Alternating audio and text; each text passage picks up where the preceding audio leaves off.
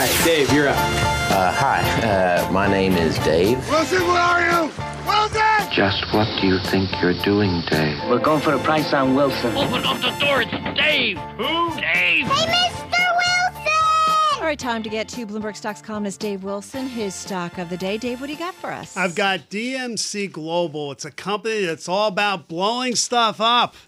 I'm not kidding. I'm not. They have two main units. One of them creates metal plates through a process known as explosion welding, and the other makes explosives used in oil and gas drilling. Now, DMC was known as Dynamic Materials until last year when the company changed its name, and the ticker It's is in, is in keeping with its big business focus. Boom.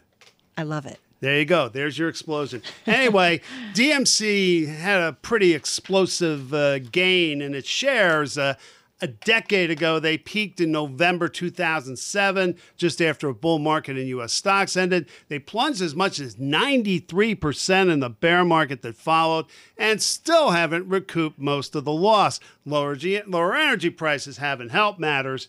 Uh, the past couple of days brought a respite from DMC's weakness thanks to well received results for the third quarter. Earnings were more than twice the average analyst estimate in the Bloomberg survey, and revenue beat projections by the widest margin in a decade.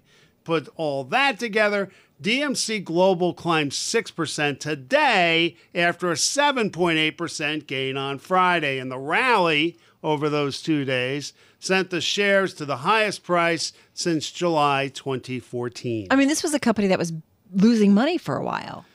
Yeah, absolutely. And I mean, there has been a bit of a rebound in Yeah. shale drilling here in the U.S., and certainly they're among the beneficiaries of that. Uh, you put explosives down a well uh, to, in essence, connect it to whatever Yeah. oil or gas you're trying to tap into. So, Yep. you know, what's happening in that industry really matters a lot to them. Boom. I love that ticker. Dave Wilson, thank you so much. Bloomberg stock of the day.